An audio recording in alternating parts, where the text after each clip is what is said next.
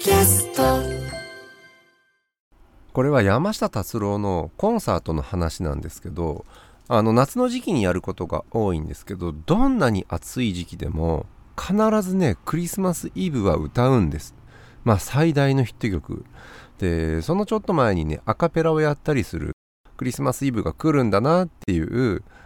わかるんですよ。感じとして。でこれはねなぜわかるかっていうとまあアカペラの曲をやるっていう季節感みたいなものもあるんですけど会場のね温度が下がっていくんですよ。で最初は僕はこれ気のせいかなと思って一緒に行った相手にもねその話をするんですけどいやそんなことないと思いますよって言われてうんうんってなったんですけどこれ2年目以降行くたびに僕は確信してます。クリスマスイブの演奏の直前に会場のねエアコンの設定温度ね絶対下げてます自分がね体感するぐらいだから2度とか3度とか冷やしてるんだと思います今日のテーマはエアコンディショニング Control, evacuations are now. 61 live. That's right, y'all.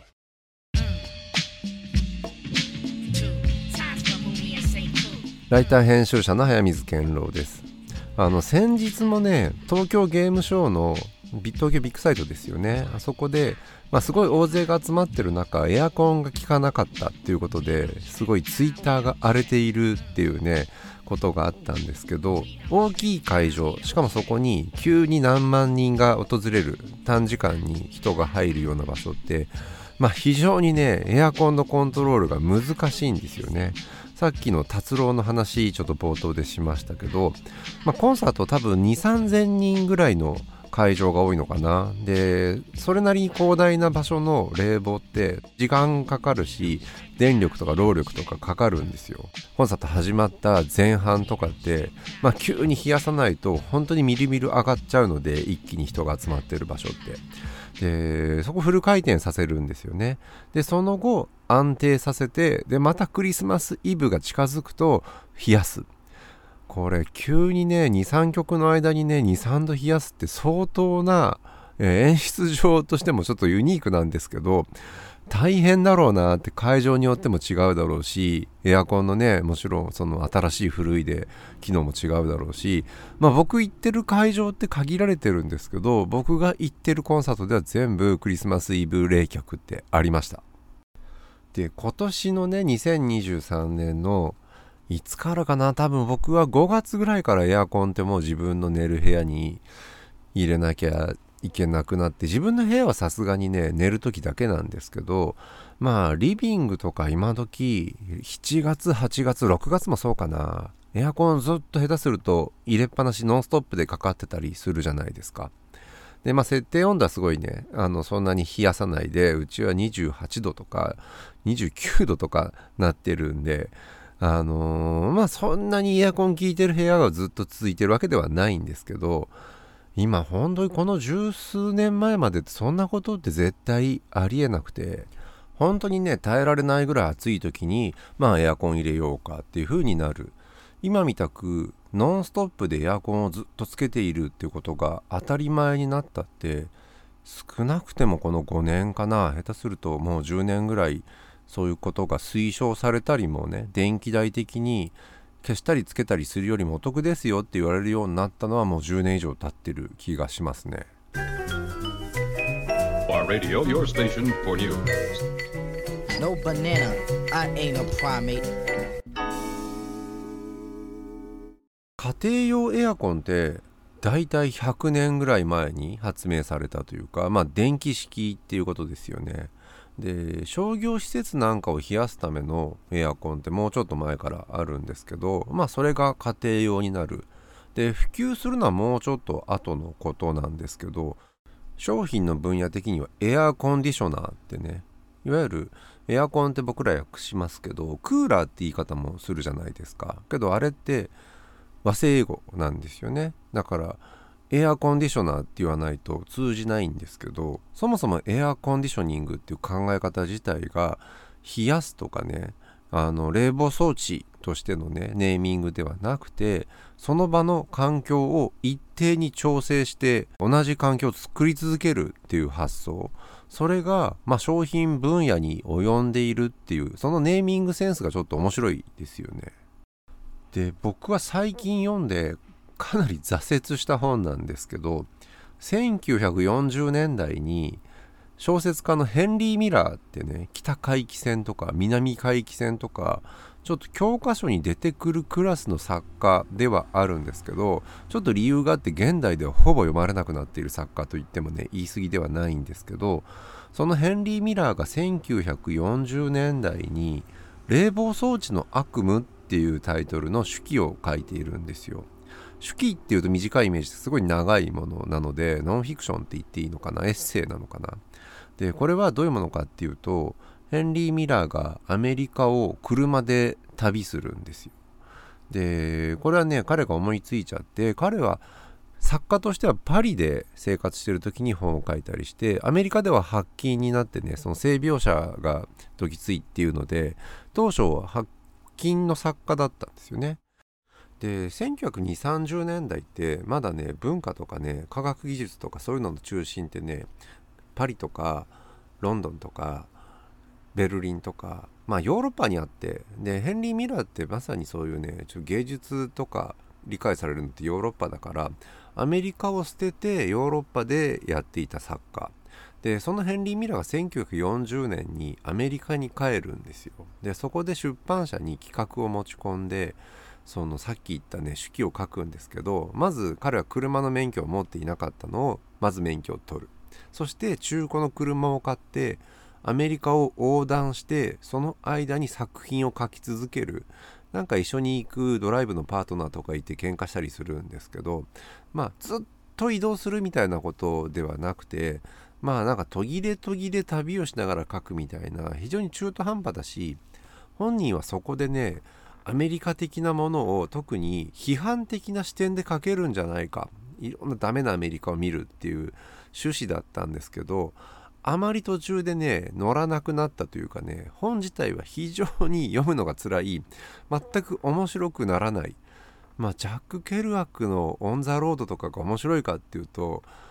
僕がちょっといつも断、ね、途中で断念してしまう小説でもあるんですけどあれに比べても格段につまらないものをヘンリー・ミラーが書いていてでそのタイトルがね「冷房装置の悪夢」っていういわゆるアメリカのことを批判的に書いているタイトルなんですよ。全然このね、冷房装置の話が出てくるわけではないんですけど、いわゆる環境をコントロールして、非人間的な人工的なっていう感じかな、環境を作り出してしまう、これちょっとヨーロッパの思想とちょっと相反するところがあるというか、その基本的な問題もあるのかもしれないんですけど、その人工的に気温を管理するみたいなことって非常にねアメリカ的っていうのがこのタイトルの元でヘンリー・ミラーはそういうアメリカ批判が書きたかったからこそのタイトルでタイトルだけが素晴らしいねあのノンフィクションになっているっていう話です。まあ1920年代ぐらいからエアコンディショナーってまあ知られるようになったとはいえ家庭にはまあまだない時代だし当時のねエアコンへの感覚って今とは全然違うんですよ。でこれラブクラフトっていうまあホラー作家20世紀初頭に活躍した、えー、ラブクラフトの小説の短編集の中で「霊気」っていうまさにタイトルの小説があってこれは古いアパートに住んでいる住人の話で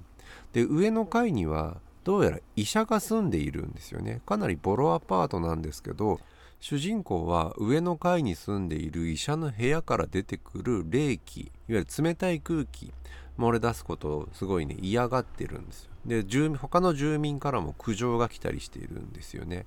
でまだエアコンって家庭用には発売されてない時期だと思うんですよ。でおそらく自作のね冷房をその医者は作っていて部屋を冷やしている。である時主人公の部屋にそのね上の部屋からねアンモニアが染み出して落ちてきたりする。で苦情に行ったりすることで部屋を冷やしてることを知るんですけどまあ、当時冷却装置にアンモニアを使っていて他にもね、えー結構有毒ガスを使って冷房装置って危険なものだったんですよね。まあその装置としての危険さっていうよりも冷たい空気の不吉さとかこれまでにない技術であるとかそういうものへのね恐怖をラブクラフトはこの「霊気」っていう小説のテーマにしているような気がするんですけど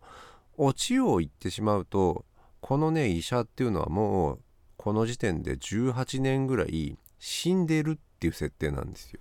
まあどんどんね腐っていく自分の自らの体を冷やすことで保っているっていうまあホラー小説的なオチがつく小説です。Just a shell, just a shell. What will people say? でねエアコンの仕組みというか原理の話をするとまあ液体が気化する時とかにねあの注射打つ時のアルコールとかですよね。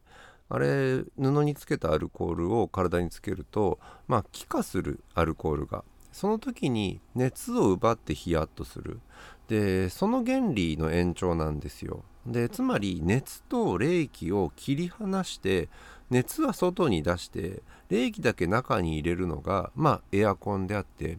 でねエアコンと冷蔵庫ってまあ原理は同じ仕組みです。でそのヒヤリとするための液体あの蒸発しやすい液体を使うわけですけどそれにねかつてねアンモニアが使われていたりとか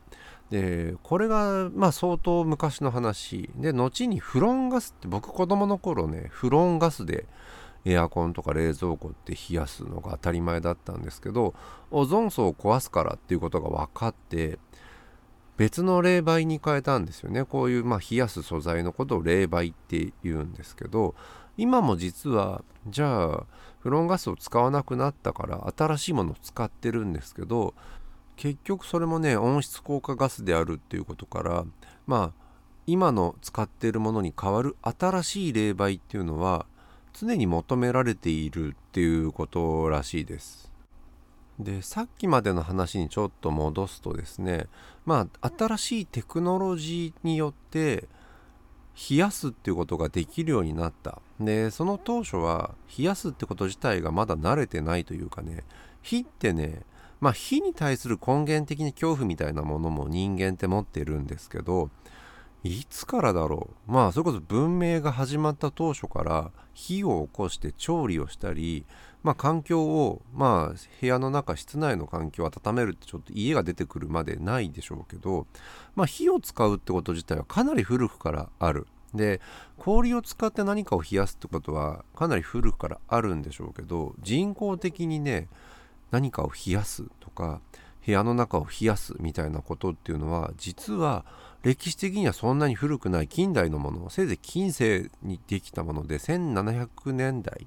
とか1800年代になって、まあ、電気とかが出てきて本格的にエアコンディショニングできるようになるわけですけど実はね人類史的にもかなり最近のことなんですよね。今でもねエアコンつけないっていう自然じゃないからっていう人はいると思うんですけどあれ自体は実は19世紀ぐらいからある考え方で最初に冷蔵庫これ電気式になる前のものらしいんですけど最初にね19世紀の後半ぐらいにフランスの八百屋さんが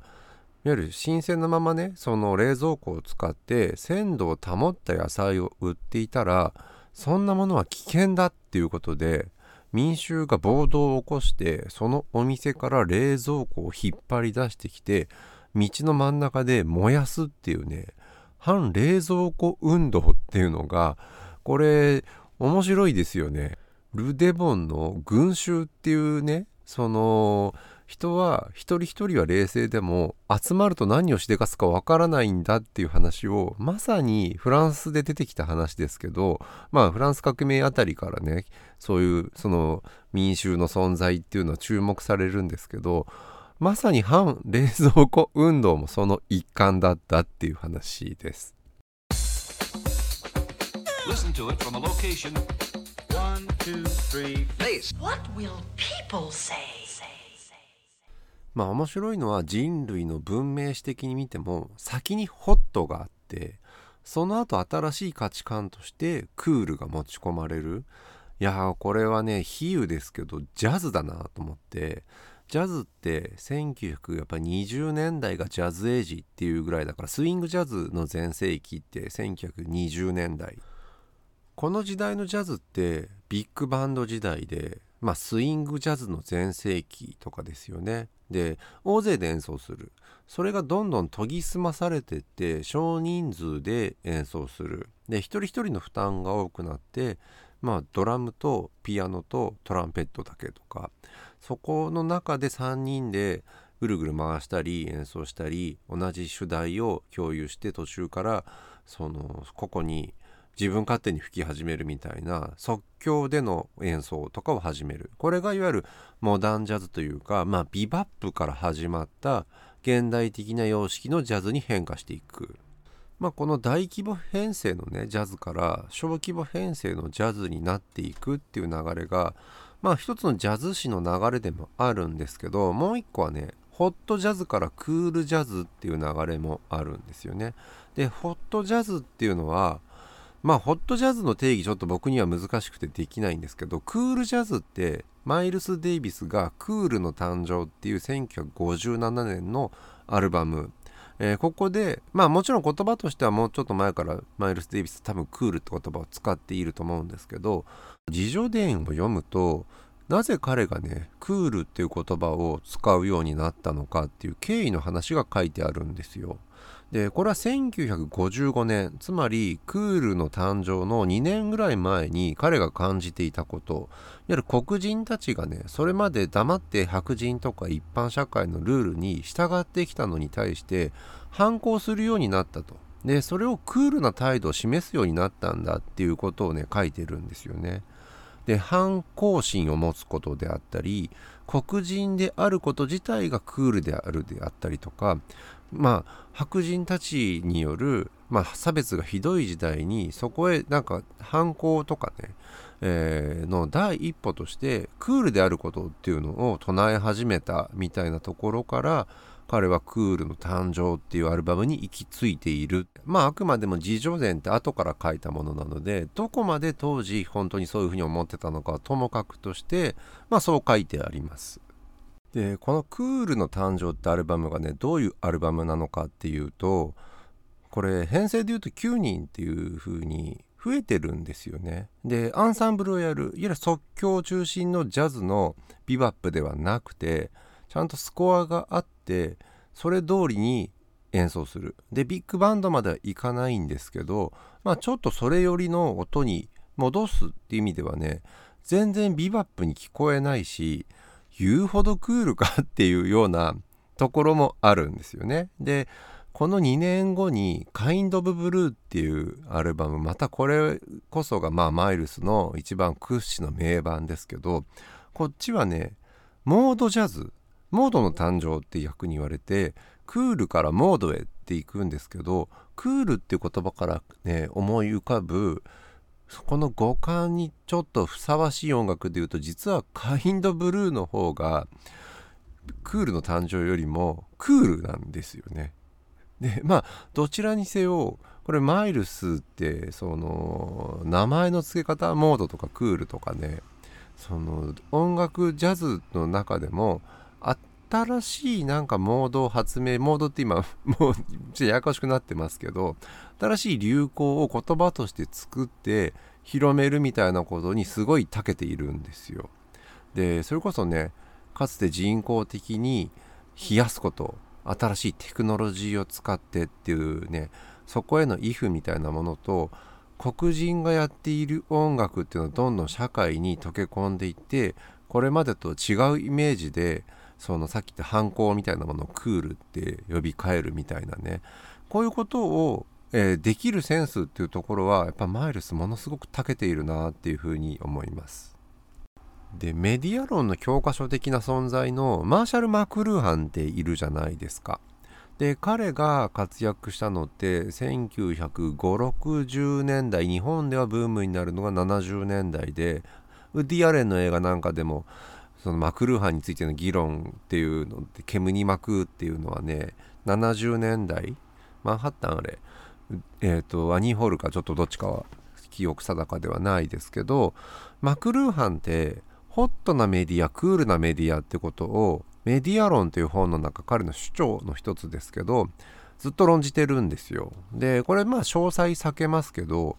クールなメディアっていうのはまあテレビとかで当時出てきたばっかしの新しいメディアとしてまあなんかポジティブな意味をねクールに与えてでホットの方をちょっと時代遅れとまでは言えないですけどまあクールとホットにメディアを分けてっていうね考え方自体があれメディア論で1960年代前半なので絶対マイルス・デイビスのクールの誕生を意識しての言葉遣いだと思うんですよ。これ完全に俗説だしちょっと調べてみればわかるかもしれないことを今喋ってますけどクールとホットっていうものがまあある種位置関係がまあ入れ替わってしまったみたいなことこれ言葉の歴史の中ではそういうことで何度もあっておそらくクールもクールを使い続ける。いやあのねクールって言葉はやっぱ黒人文化とすごいつながってるのが面白いんですけどホットもそうなんですよ。ホットなファンキーチューンみたいなディスコの時70年代に使われた言葉ってこれちょっと向こうでどんな感じで使われたのかわかんないですけどまあジェームス・ブラウンの音楽ってホットだよねみたいな言い方の方が自然だと考えるとホットクールって考え方自体がちょっとまあマイルスであるとかジェームス・ブラウンであるとかまあある種の社会への態度、えー、反抗のやり方みたいなところとつながっているのかもしれないなというふうに思いました。